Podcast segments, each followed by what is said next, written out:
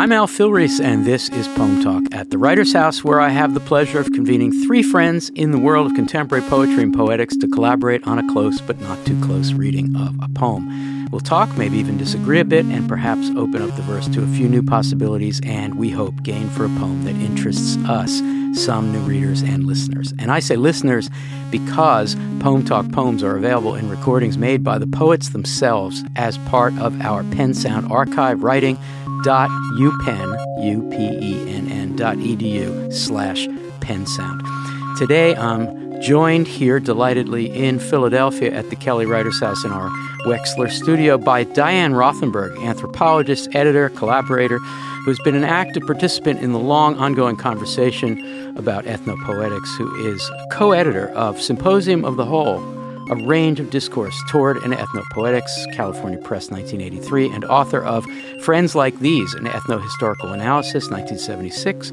author of Mothers of the Nation, whose many essays include Corn Soup and Fry Bread, The Economic Memories of Harry Watt, and On the Insanity of Corn Planter, a historical account that touches also on the poetics and problematics of vision in traditional Indian cultures.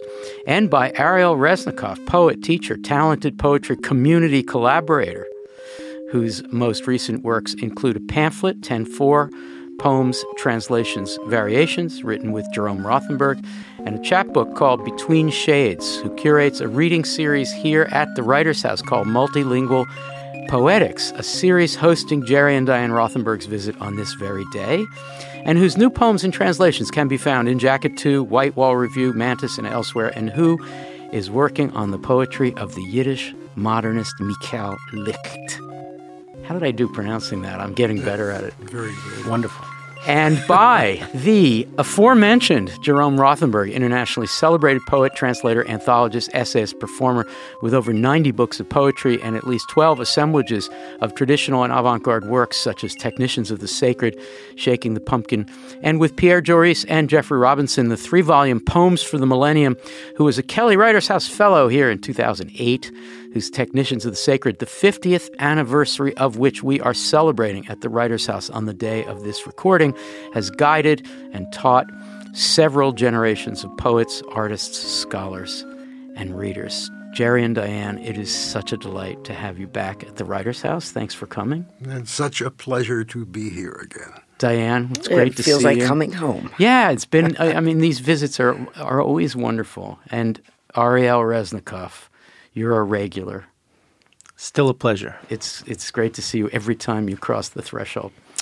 Well, the four of us are here today to talk about the late and much-missed David Antin, specifically a talk poem he performed at Buffalo in two thousand three called War. It was presented on March twenty-sixth, two thousand three, to be precise, six days after the United States invasion of Iraq had begun, the second invasion. So far as we know, the piece has never been transcribed. The audio recording, done as usual on Antin's own recorder, is available at David Antin's extensive PennSound page. Of course, we recommend that Poem Talk listeners hear the entire mesmerizing fifty-minute and thirty-five-second recording. But we now will hear, and will focus our discussion, at least to start, on two excerpts. The first, which we could call the Archimedes section, runs from four minutes and fifty-five seconds into the whole recording up to ten minutes and thirty seconds. The second clip, which we could call the metonymy section, runs from seventeen thirty-seven to twenty-two oh five. So here now are excerpts from David Antin's performance of War. So it was it was a nice idea, and I thought it was terrific, and I knew that war was hanging over our heads like a Damoclean sword, but I didn't expect for the war to open up just at the moment I was going up to do a talk in Los Angeles. And on the way up to talk at Los, in Los Angeles, I had the feeling that everybody would be there. It was the day the war opened, and it was in the evening at seven thirty, and I'm driving up one hundred thirty miles to Los Angeles, wondering what in the world am I going to do? I mean, if I don't pay any attention to the war, they're going to be, their minds will be on it at every point. And what? And, but on the other hand, we've heard so much about it. I mean, we heard this war over and over again. Every every argument for the war and against the war has been presented over and over again. And the rhetoric is tiresome, ultimately. The point is, most of us who are sane feel we've been hijacked by a mad president uh, who doesn't know what he's doing, and a group of uh, peculiarly weird opportunists who, in fact, have been feeding him this information that he's going to reconstruct the entire world of the Middle East, and probably after that, everything else. And since he was a man who probably couldn't find Norway on a map of Europe, uh, it, it seemed unlikely that this was an idea of his. And the idea had, you know, so it, it led me to think maybe I should think, talk about the question of motivation. But then I basically couldn't even have the heart for it. I went up there and did a talk about my experience as a child of war, uh, having wars having gone on all, all the time that I remember. But I don't want to rehearse these things. But what I feel is most offensive about the problem of the war is I feel that it's, just, it's so profoundly irrelevant, however devastating and damaging it is, that I feel a little bit like Archimedes, who was, you know, in the middle of the siege of Syracuse during the Second Punic War, uh, in which Syracuse was caught in the middle between Rome and Carthage. And Archimedes, you know, he was one of the great math- greatest mathematicians of the classical era, and he was interested in working out pi to, to the to the most infinite, you know, number of places. Pi is a number that basically is one of these transcendental numbers that's essentially constructed as a ratio and doesn't have a definitive a definitive quantitative number that you can give. It has it approaches it, a limit asymptotically, but. But it's not a number. It's, you know, three point one four one six, we all remember the relationship between the radius of a circle and the cir- and the circle's circumference. So he was interested in this, even though he had designed the weapons of war and hooks of various kinds, grappling hooks for overturning ships and doing all this. But he really wanted to work on mathematics. And I'm beginning to feel a great deal of identity with him as he was sitting there in the sand, you know, dr- dr- working on the relationship to the circle, and he had drawn this carefully designed circle, and presumably, I-, I would guess, one of the ways of dealing with pi is to inscribe a polygon around it, and then take the same polygon and inscribe it, is- inscribe a smaller version inside of it, and between f- computing, as it were, the ratio uh, of, the, of the sides of the polygon to the, the circumference of the polygons, these two polygons w- would stand in a similar relationship to the ratio, that he would locate it between two polygons that would get larger and larger and have more and more sides. First he would put in a hexagon inside of the, and then a hexagon outside, and then it would be a much larger polygon of twelve sides, of thirty sides, till finally he was able to squeeze it between the most the narrowest possible of limits. At least that's the way I imagined he solved the problem, because that's how I would have approached the problem if I, you know, didn't have other methods for doing it that weren't available in those days. So I kept thinking, there he was on the, on the sand, working with these multiple hexagons, multiple polygons, multiple-sided polygons. They're all polygons and multiple-sided. Working with polygons getting larger and larger and larger. In the meantime, the Roman invasion force was coming in. And at one point, the Roman soldier, sword in hand, approached. And Archimedes has thought had really gotten this thing down rather beautifully. But you had to look very carefully in the sand, because when you inscribe a very large polygon in the sand, the lines can't be completely straight. Uh, and the slightest disturbance of the sand will obscure the polygons, and he might forget what he, exactly what he was doing. And this Roman soldier but blundered right into one of his circles, sword drawn, and he looked up and he said, "Stop bugging my circles!" And they killed him. Now, my guess is that that's the worst part of this war for us right now, because we're not in the, we're not up there in the war.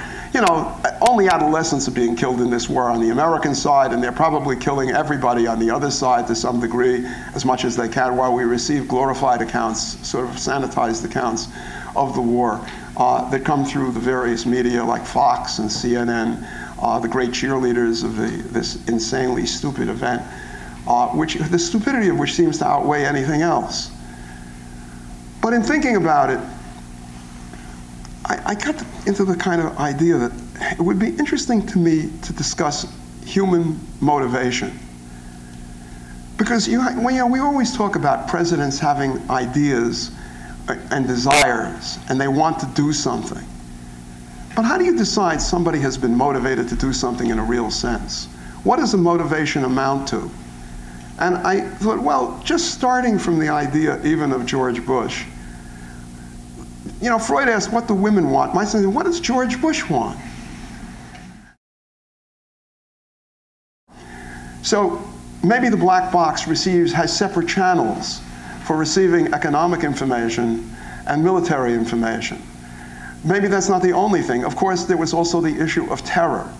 Weapons, weapons of mass destruction that could fall into the hands of terrorists. Terrorists seem to be uh, identified primarily with the group of people who caused the, the profound destruction of the World Trade Center. The difficulty in connecting the two of them is rather is rather considerable, because although George Bush and George W. and his advisors typically repeat in their sentences uh, terrorism, terrorism, nine eleven, and Saddam Hussein, there seems to be no credible relationship between the two. So we imagine that George Bush has somewhat of a poetical sensibility, and that what he does is he relate, they relate to each other by the celebrated principle of metonymy.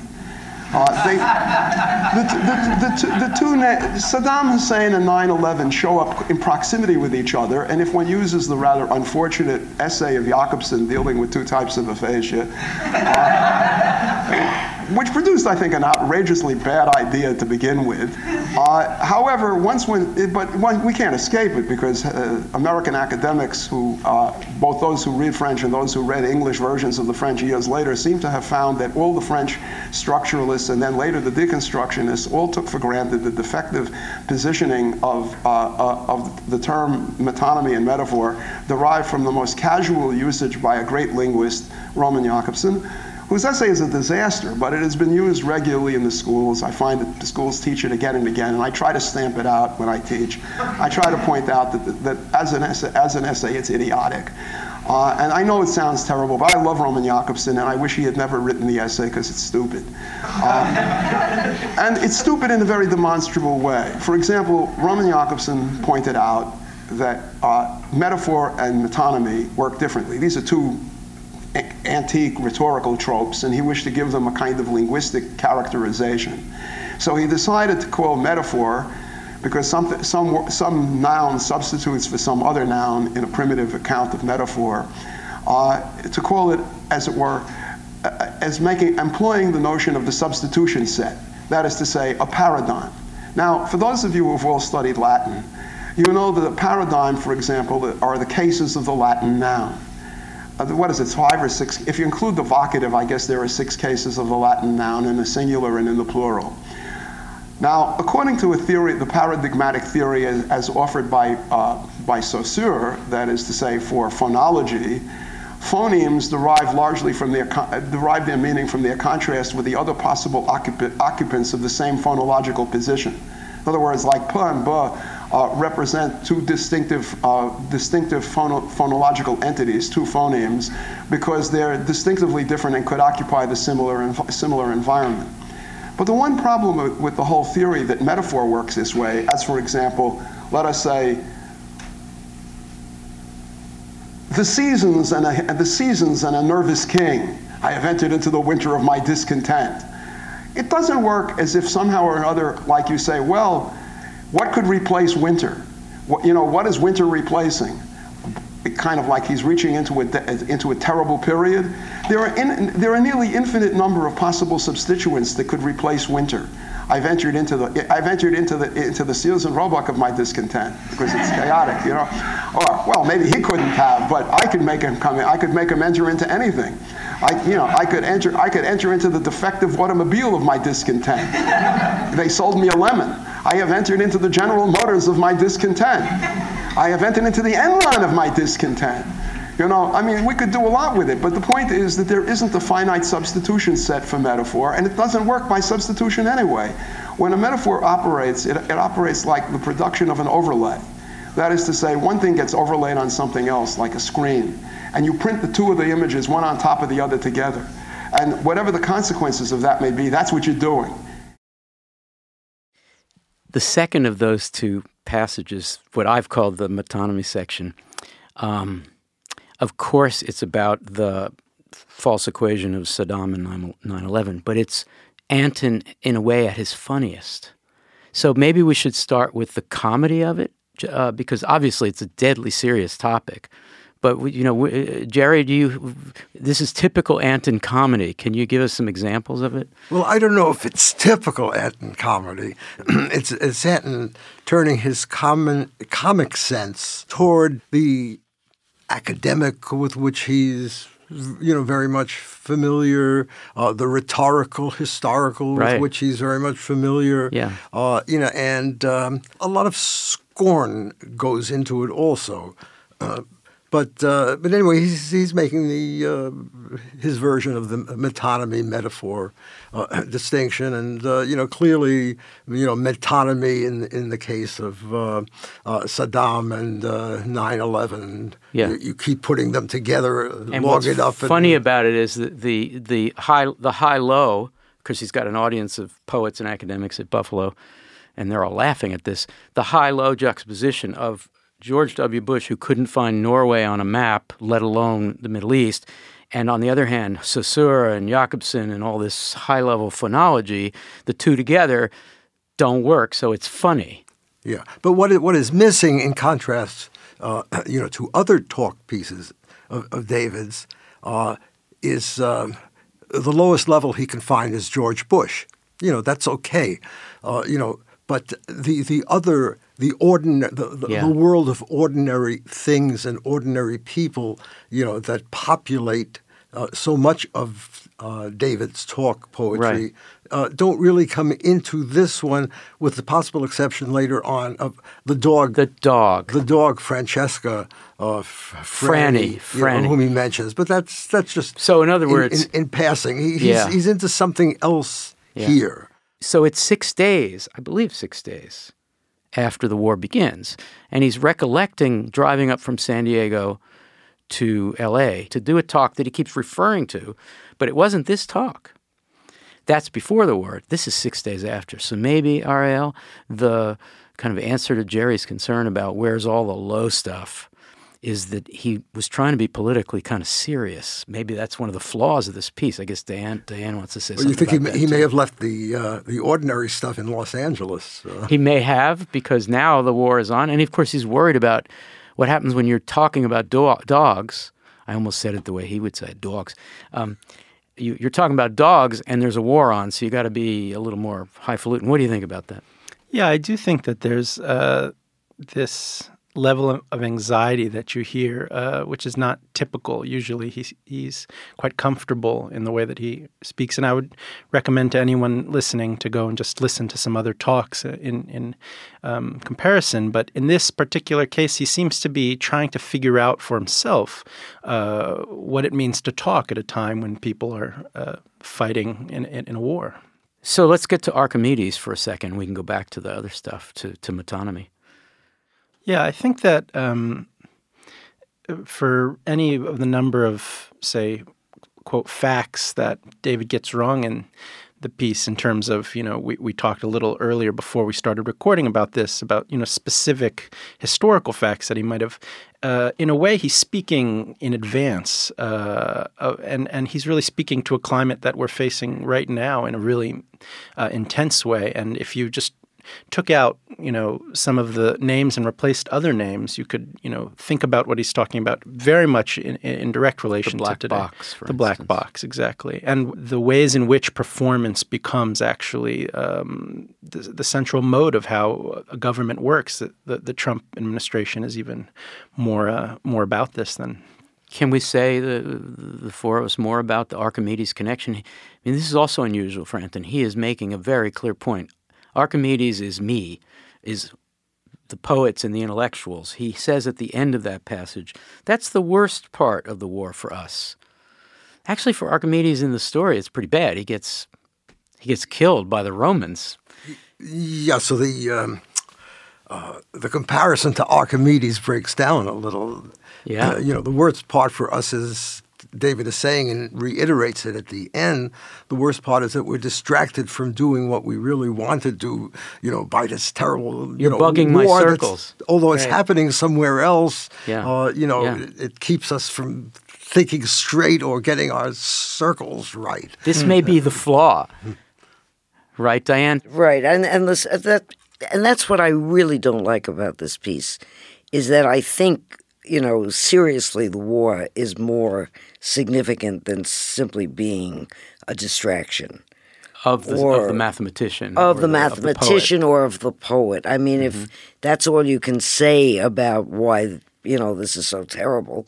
Uh, I and I don't like it because I don't think that David is usually so casual about life and yeah, it, it other is people's also, lives. It is also a piece that he chose not to transcribe. You know, uh, if, if the piece had meant more to him, it would have been transcribed. Uh, you know, the lack of a transcription is, is something I find a little bothersome also. We're, we're just listening. Uh, we're not seeing David, so we're not, we're not present for the live performance. You know, we're hearing a recording of the live performance. And we're not seeing the final version of it because the final version of a talk poem is not a, an oral experience, you know, but it's something on the page, you know, and a lot of care has gone into the putting transcription. It on, on okay, the page. Okay, so this is the moment. We're going to go back to the issue, the big issue of our seeing this as an anomalous performance in Antin's career. I want to go back to that. But first, we need to stop and define for a lot of people listening to this podcast who don't know what a talk poem is, an Antin talk poem. First of all, and anybody, please pipe in. Here are a bunch of questions. One, did he invent this particular form? What does he do? I know he has strange lineation when he transcribes. How much change does he do? He has an obsession about recording himself. He always talks about it at the beginning. Um, how much is improvised? Uh, how much is planned in advance? How many of us have heard talk poems that include set pieces that he wanders into improvisationally? All those. What is a talk poem? Any of you? What, what, how do we start with this? Uh, well, he invented the talk poem. Did the talk poem exist before he invented it? That is to say, did it exist before he named it? Yes, it probably existed. If anybody it, would know this, it would be you, Jerry. Well, he, no, he and, and David, David would, would recognize that too. In yeah. a you know famous David Antin quotation, uh, you know, not wanting to be a poet if Robert Lowell is a poet, not wanting to be a poet if Robert Frost is a poet. But if you tell me that Socrates is a poet, I'll consider it. You know, and Socrates did not write his poems down. You know, and he did not versify them. He talked. What, what Socrates talked, David Antin says, was his poetry. Uh, so, you know, so he at least would, you know, put one of his ancestors, you know, back at the time of Socrates, and in fact, Socrates himself, you know, as a, as a talk poet, following the, you know, the, the the path of the philosophers from Socrates. You know, we can move to uh, in the twentieth century, Wittgenstein. Uh, you know, who is a great influence on David. And is very you know, poetic, a series very, of propositions. And, who is, and Wittgenstein describes himself as doing philosophy as a kind of poetry. Ariel, so Jerry said something, I think, not controversial, but provocative, which is it's not done, it's not finished until it's transcribed. Yeah, I think that's a, a difficult question. There's a number of stages to these to these works, and um, remembering, uh, in fact, in a talk, hearing him uh, talk about how he came to the talk poem, which was, you know, uh, in the car with uh, Eleanor Antin, his wife, now widow, um, listening to a, a talk he had sort of given off the cuff at Pomona College, and realizing actually this is a poem. Uh, and of course, that was before he ever conceived of the fact that he would, how he would write it, or or that he would write it. So that there was something about the liveness um, that did something to the poetics. And he, he writes in various places, or says, really talks in various places, uh, about the fact that actually he feels that uh, the writing of a poem at home and then performing at a reading is like uh, somehow rehearsing and then um, playing the role of a poet. But the actual work of poetry is done in this liveness, in this space of liveness. Yeah, so he changes yeah. the order of things, though. Uh, you know, the poem will begin with the talk. Uh, the talk is uh, intensified because he's talking in front of an audience. In other words, David does not go off into a closet, you know, turn on the tape recorder, you know, and start talking. You know, he goes into a live situation with a real live audience. And, uh, you know, I don't know what he's seeing as he looks out at the audience, uh, uh, you know, but is he taking cues there? Yeah, you know, but, you know, obviously it, it invigorates him uh, to be out there and and talking in front of people. And he gets it all down uh, on his little ancient Uh, cassette recorder, you know, and then takes it home, and either he or someone else uh, transcribes it, uh, you know. But that's only part of the process because, uh, you know, transcribing it, it would look, you know, just like a block of prose, uh, you know. And David is uh, going to visually make sure that you don't take this as prose. He wants it to, you know, and it's a visual experience, you know, so what we're left with, you know, is the visual experience. We, we rarely go back and listen. Uh, I did once. I had Dave, I borrowed from David, you know, uh, one of the tapes uh, that, that had already been turned into a written piece, you know, and I could see how much that was worked. You know, the you know, the, there's a lot of work that goes into the visual version. When David of a talk consented poem. To give us the recordings for PennSound, something changed.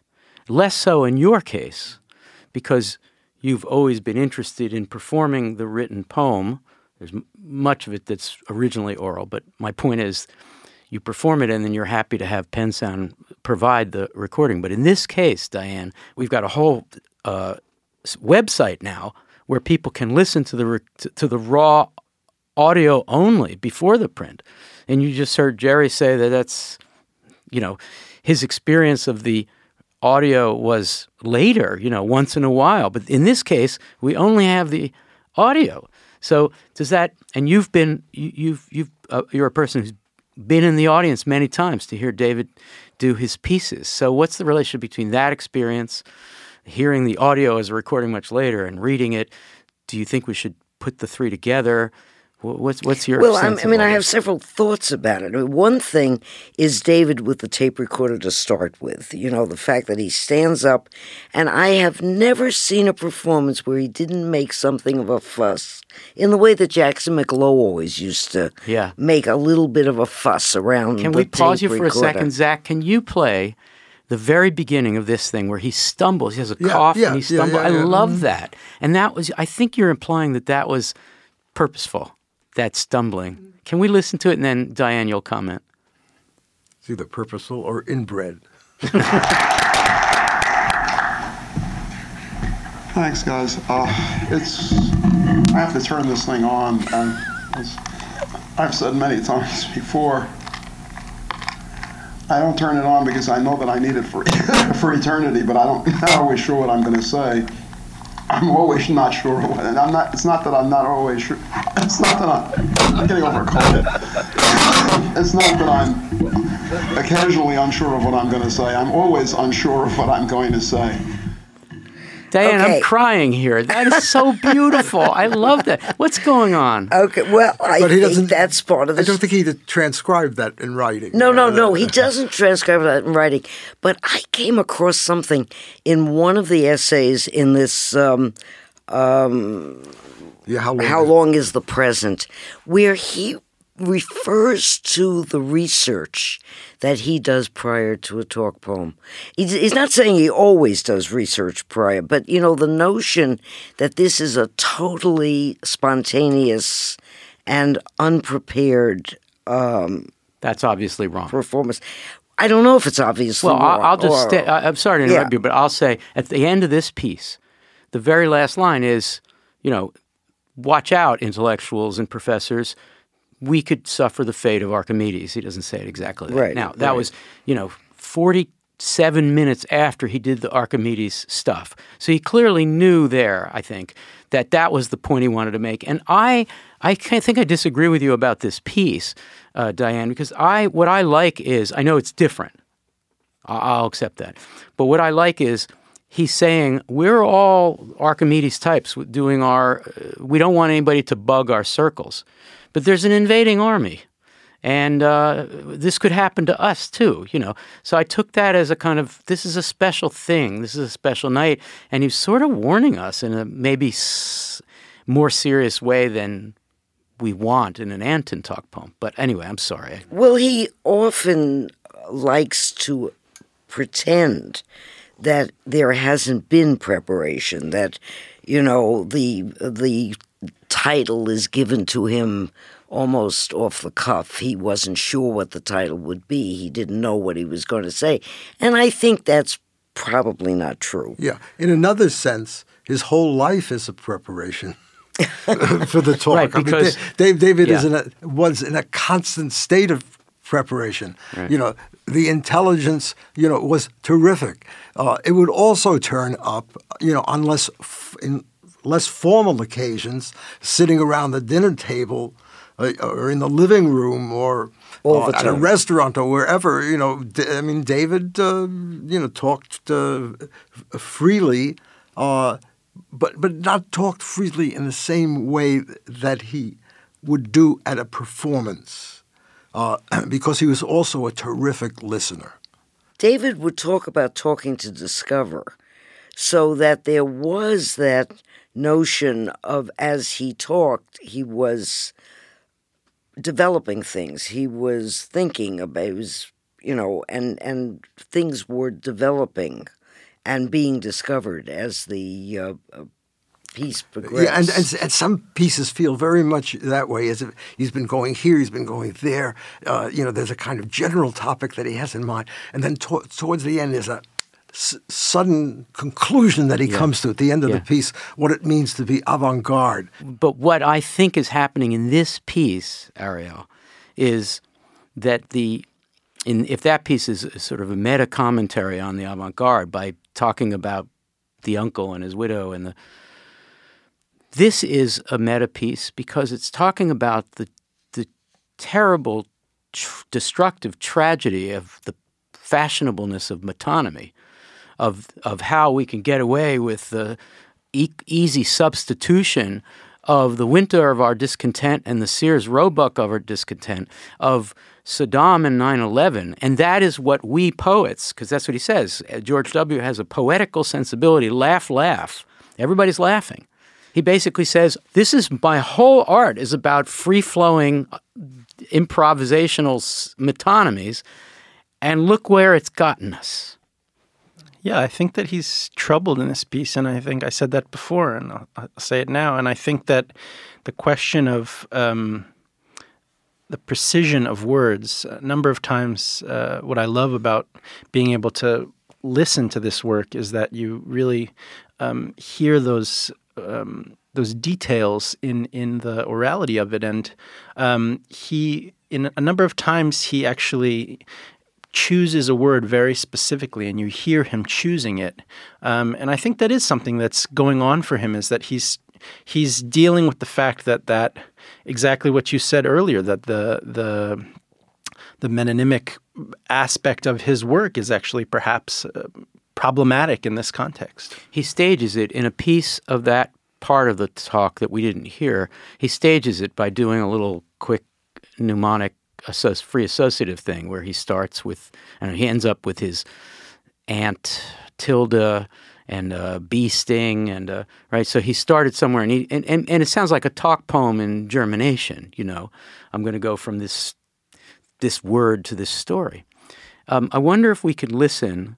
I'm going to ask Zach to play this. To the very end of that, it's the metonymy section. So something like twenty-one forty-five, and then we're going to listen to him say, that's what you're doing. And then we'll talk about it. But the one problem with the whole theory that metaphor works this way, as for example, let us say, the seasons and a, the seasons and a nervous king. I have entered into the winter of my discontent. It doesn't work as if somehow or another, like you say, well, what could replace winter? What, you know, what is winter replacing? It kind of like he's reaching into a, into a terrible period. There are, in, there are nearly infinite number of possible substituents that could replace winter. I've entered into the I've entered into the into the Sears and Roebuck of my discontent because it's chaotic, you know. Or well, maybe he couldn't have, but I could make him come in. I could make him enter into anything. I you know I could enter I could enter into the defective automobile of my discontent. They sold me a lemon. I have entered into the General Motors of my discontent. I have entered into the Enron of my discontent. You know, I mean, we could do a lot with it, but the point is that there isn't a finite substitution set for metaphor, and it doesn't work by substitution anyway. When a metaphor operates, it, it operates like the production of an overlay. That is to say, one thing gets overlaid on something else, like a screen, and you print the two of the images, one on top of the other together. And whatever the consequences of that may be, that's what you're doing. Whatever the consequences of that overlay may be, he's been talking about Saddam and nine eleven, that's what you're doing. You are you are putting the two together. Is that an indictment of poetry? Is that an indictment of the you know metonymic style? Is that an indictment of improvisation? Well, it's self-critical. I'm just trying to find out how and, and why. Yeah, I wouldn't take it as a condemnation of poetry. I wouldn't take it as self-criticism either. Mm. I mean, I, you know, I don't think David was inclined to do that.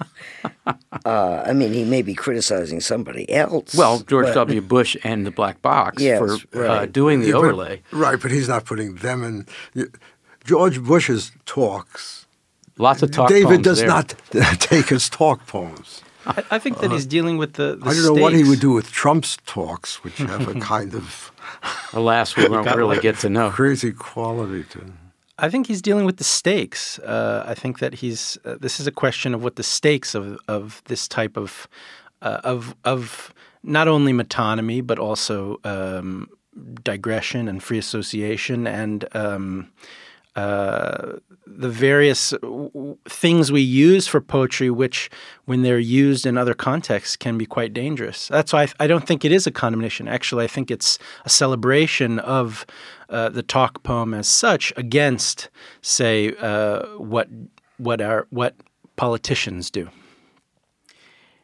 Let's talk about Antin's art uh, in general. Let's talk about what what it's like to be in the audience to hear one of these talk poems. It was variable. Sometimes I thought they were absolutely wonderful, and you know they they were intimate. They were um, inclusive. Uh, I mean, they were never a dialogue. We know that, you know, even though sometimes David, had, well, he has one piece called Dialogue, but they're not a dialogue because nobody else gets to talk.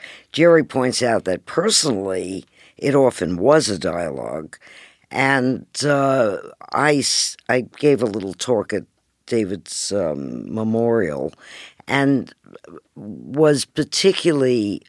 Um, What I emphasized particularly was David's generosity and intellectual generosity. And David always made you feel very smart.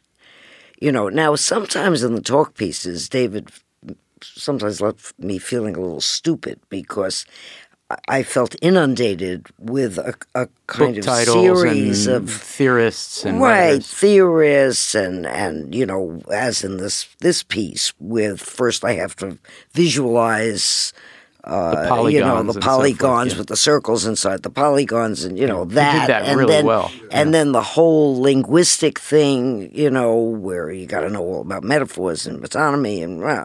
And on we go, you know. So sometimes I felt intimidated, and sometimes I felt very amused because David can be could be very humorous, and the stories that he told about uh, his mother, for instance, with her Mickey Mouse slippers and you know things like that. And so, the, the, in this piece, the dog that takes a tiny little bite out of the.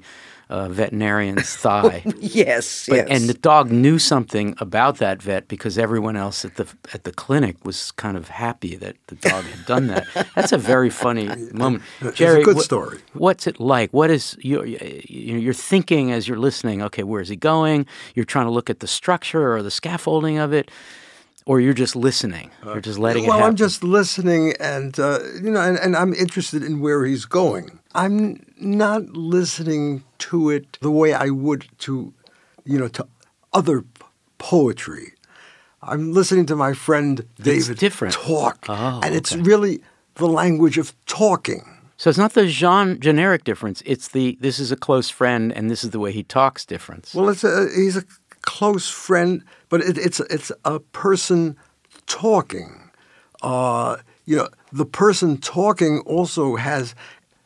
I would say, a kind of reverence for poetry, uh, you know, that makes him, you know, so eager to assert the idea that he is not just talking, he is talking a poem. He is a poet talking. You know, it's very important, you know, to to get that across, you know, even though, uh, you know, as I think I pointed out to him, uh, you know, you know, if you put these philosophical investigations into a book, the publisher is going to print on the back of the book the category poetry.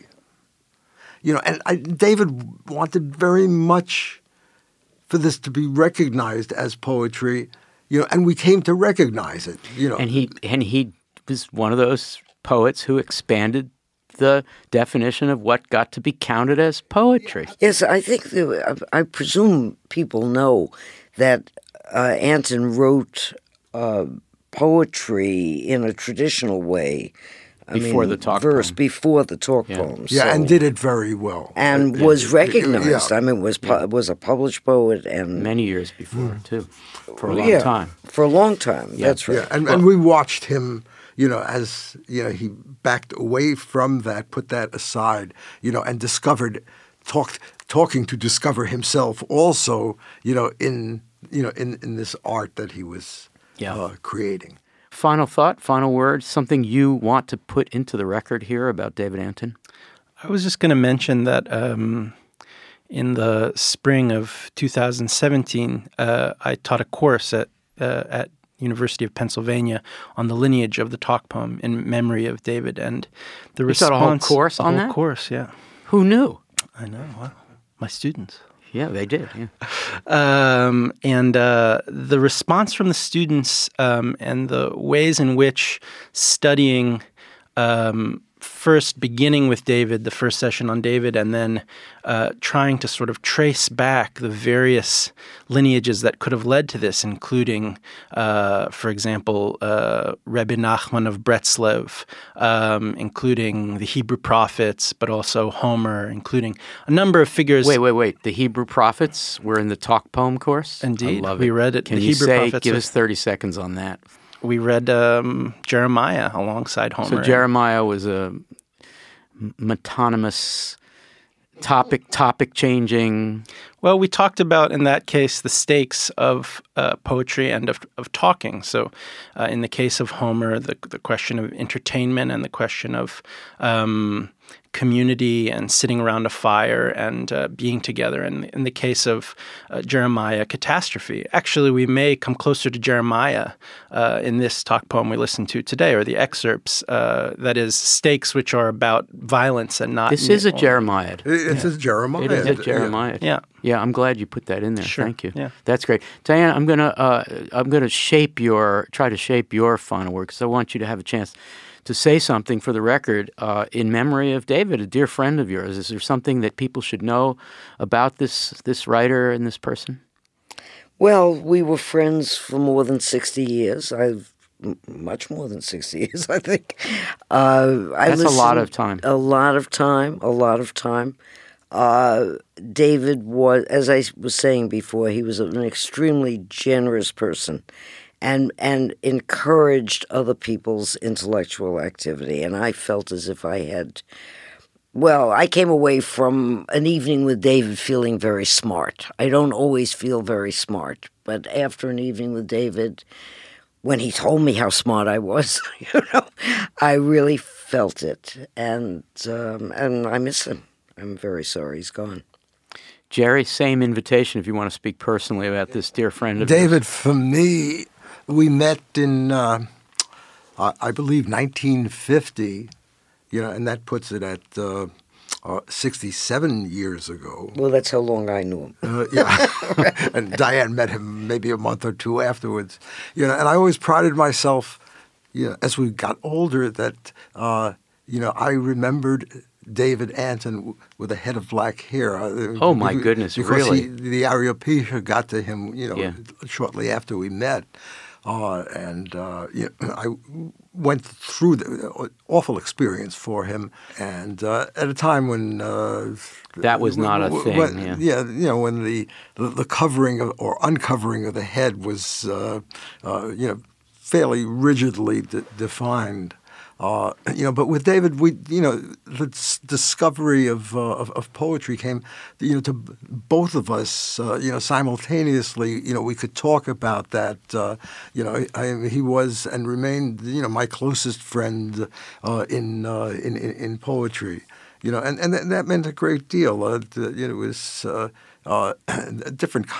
You know, the talking, you know, with David, uh, and it was mostly telephone communication in New York. You know, way back when, uh, you know, and meeting outside or having dinner together at our place, uh, and um, uh, I think in you know in the early poetry, poetry, you know, before the talk poems, uh, th- there was a, a closeness of, uh, of voice and method between us, although you know. Clearly, we were different people and different poets, you know. And then David went off into the um, uh, the, the talk poems. Uh, you know, I, I was uh, with him then, and um, uh, yeah, and uh, uh, he kept referring to me as uh, an ongoing lyric poet. Aha, uh-huh, a little would, edge to that? Tri- I don't know if, if edge... Uh, Did he but, actually say that phrase, the ongoing uh, lyric poet, uh, Jerome Rothenberg? Uh, something like that. Uh, cl- you know, cl- close uh, you know, close to that. But um, and with, with the ethnopoetics, also he was, uh, uh, you know, the one I think had the most conversation with, aside from Diane. Well, thank you, uh, all three of you, for that. Uh, my final thought is really actually going to entail quoting Jerome Rothenberg. This this is one of my favorite pieces. It's an old piece from nineteen seventy-five called A Dialogue on Oral Poetry. And in this piece, and so you're talking about, even if he thought of you as an ongoing lyric poet, uh, the two of you shared very much the space of exploring what it meant to um, do poetry in a non-academic way, in a non-academic setting, and to do it orally, which is to try to nudge it back toward origins and so forth. And and here's a fantastic paragraph that, I'm sorry, Jerry, you've heard me quote it before, but I just really think it says a lot about you, you and David Antin together. And you're responding to to a question that was posed to you in this ongoing conversation. As for poetry belonging in the classroom, it's like the way they taught us sex in those old hygiene classes. Not performance, but semiotics. If I had taken Hygiene seventy-one seriously, I would have become a monk. And if I had taken college English seriously, I would have become an accountant. But I do teach from time to time, so realize that the classroom becomes a substitute for those places, coffee shop or kiva, where poetry actually happens, and where it can be learned, not taught, in action. Yeah, and, and reading that, Al, yeah. you know, I realize how close David and I were to each other. I mean, I, in, in the same way that our voice over the telephone was often mistaken one for the other. By me. Uh, By, by Diane. Now you now we're getting really into intimate okay. things. You know, but um, well, I'm very moved by your saying yeah. that, because you, you you heard yourself. I'm quoting you yeah. saying that the coffee shop and the kiva. Now this is, or the or the sitting around a fire. This is when you said it in nineteen seventy-five and before. A great challenge to the where the direction poetry was going, and I think both of you in different ways, but also in similar ways. Are saying, you know, David, the talk poem is saying something about talking and about where we talk, um, what it means to be listening to someone perform a talk, and that that is poetry in the largest sense, and that it has very little to do with what you were learning in your uh, English lit, you know, anthology class, which would have turned you into an accountant. So, all right, well, we'd like to end Poem Talk with a minute or two of Gathering Paradise, which is a chance for all of us to spread wide our narrow hands to gather a little something really poetically good, to hail or commend or praise someone or something going on in the poetry world or in the film world or in the visual art world or in the music world. Uh, so, Ariel, uh, gather some paradise. I'll just uh, note two works. The first is uh, the third edition, uh, revised and expanded Technicians of the Sacred, which we're celebrating tonight at Writers House, but you can get it anytime. As soon as this uh, as this poem talk comes out, you'll be able to order it, and it's wonderful and quite different from the second edition and certainly different from the first edition, so I, I highly recommend that. And the other thing is uh, the Supplement Volume two, which is published by Kelly Writers House and the and the Creative Writing the, Program. The, the journal is called Supplement. That's right, Supplement, and the, this is the second volume. It will have work from poets from Nathaniel Mackie to Cecilia Vicuña, and uh, it should be a wonderful uh, volume. So, and a footnote to your program note, by the time people are listening to this poem talk, uh, you will be able to go to the Jerome Rothenberg uh, PennSound page, and you will hear various people reading in celebration of Technicians of the Sacred. It'll be right there. And uh, name a couple of the people who are going to be reading. Uh, Charles Bernstein, Laney Brown, Rochelle Owens, George Economou, R- Jerry, Ron Silliman. Ron Silliman. So a lot of fr- long, a lot of long-time friends. All right, great. Diane, gather some paradise. Well, this may sound very silly to you, but I am reading Wilkie Collins.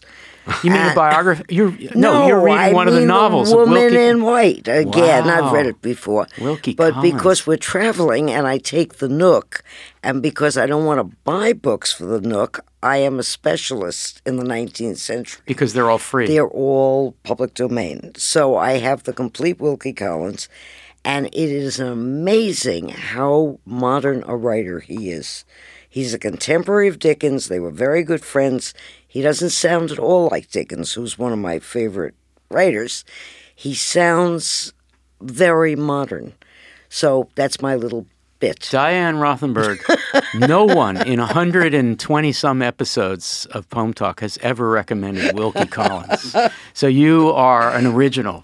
Thank you. No, but I'm serious. That's a great recommendation. Jerry, uh, gather some paradise. Uh, well, I, I will just call attention, which would be obvious attention here, uh, you know, to the, uh, the the selected talk poems of David Antin, which have absorbed me, you know, over the last couple of weeks preparing to come here and t- to talk about David t- talking. And the title of the uh, the title is, is uh, How Long Is the Present? And it's published by University of New Mexico Press and edited by Stephen Fredman with a wonderful Steve introduction. Fredman, great. Yeah. Would you do us a favor of opening open up the table contents and shout out the names of two talk pieces that are gems that you'd like people to uh, well, focus the, on? Well, the, the title uh, piece, How Long Is the Present? Uh, and uh, uh, I already mentioned what it means to be avant-garde, uh, you know, but... Um, uh, Maybe one more? Well, one piece that's uh, missing here, but maybe in another, uh, you know, edition is um, uh, uh, called "What Am I Doing Here?" Uh, and it goes back to a reading that we did together at the Poetry Center at San Francisco State, that, you know, some number of years ago, uh, in which I read the my poem uh, "Cockboy" with the question in a sort of fake Yiddish uh, dialect. Wait, you do a you fake know, Yiddish dialect? What am I doing here? You know, and David changed it into what am I doing here? Great recommendation. Steve Fredman, if you're listening to this, you missed that one. um, for my uh, Gathering Paradise, I have a copy of this new edition of Technicians of the Sacred, and uh, one of my favorite pieces in it, and it's been expanded for this edition, is called Genesis one, and it is a marvelous piece. And I'm sorry, Jerry, but I'm hoping I can slide the book over to you and you're willing to w- be willing to read, perform some part of it or all of it, whatever you feel like. It was an oral piece, but it's here as, a, as a great long block of prose uh, from the Caddo Indian in Northern California.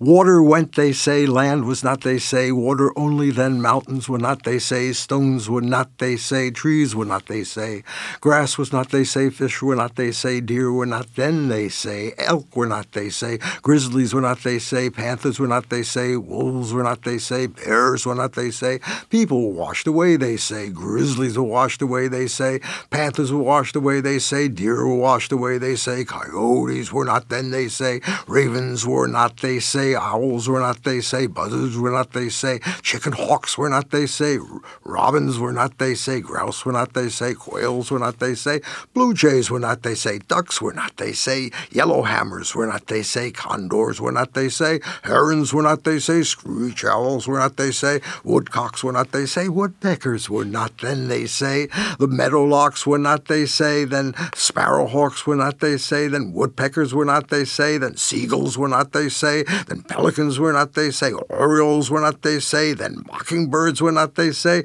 wrens were not, they say, russet-backed thrushes, blackbirds were not, they say, then crows were not, they say, then hummingbirds were not, they say, then crows were not, they say, then curlews were not, they say, then mockingbirds were not, they say, swallows were not, they say, sandpipers were not, they say, then foxes were not, they say, then monks were not, they say, then elks were not, they say, then jackrabbits, gray squirrels were not, they say, then ground squirrels were not, they say, then red squirrels were not, then they say, then chipmunks were not, they say, then wood rats were not, they say, then kangaroo rats were not, they say, then long-eared mice were not, they say, then sapsuckers were not, they say, then pigeons were not, they say, then warblers were not, they say, then geese were not, they say, then cranes were not, they say, then weasels were not, they say, then wind was not, they say, then snow was not, they say, then frost was not, they say, then rain was not, they say, then it didn't thunder, then trees were not when it didn't thunder, they say, it didn't lighten, they say, then clouds were not, they say, fog was not, they say,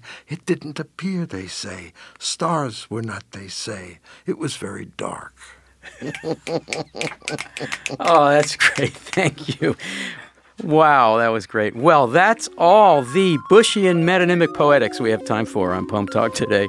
Poem Talk at the Writers' House is a collaboration of the Center for Programs in Contemporary Writing and the Kelly Writers' House at the University of Pennsylvania and the Poetry Foundation, poetry foundation dot org. Thanks so much to my guests, Diane Rothenberg, Ariel Resnikoff, and Jerry Rothenberg, and to Poem Talk's director and engineer today, Zach Cardner, and to Poem Talk's editor, the self-same, amazing Zach Cardner, and a shout out to Nathan and Elizabeth Light for their very generous support. Poem Talk, this is Al Filreis, and I hope you'll join us for another episode of Poem Talk.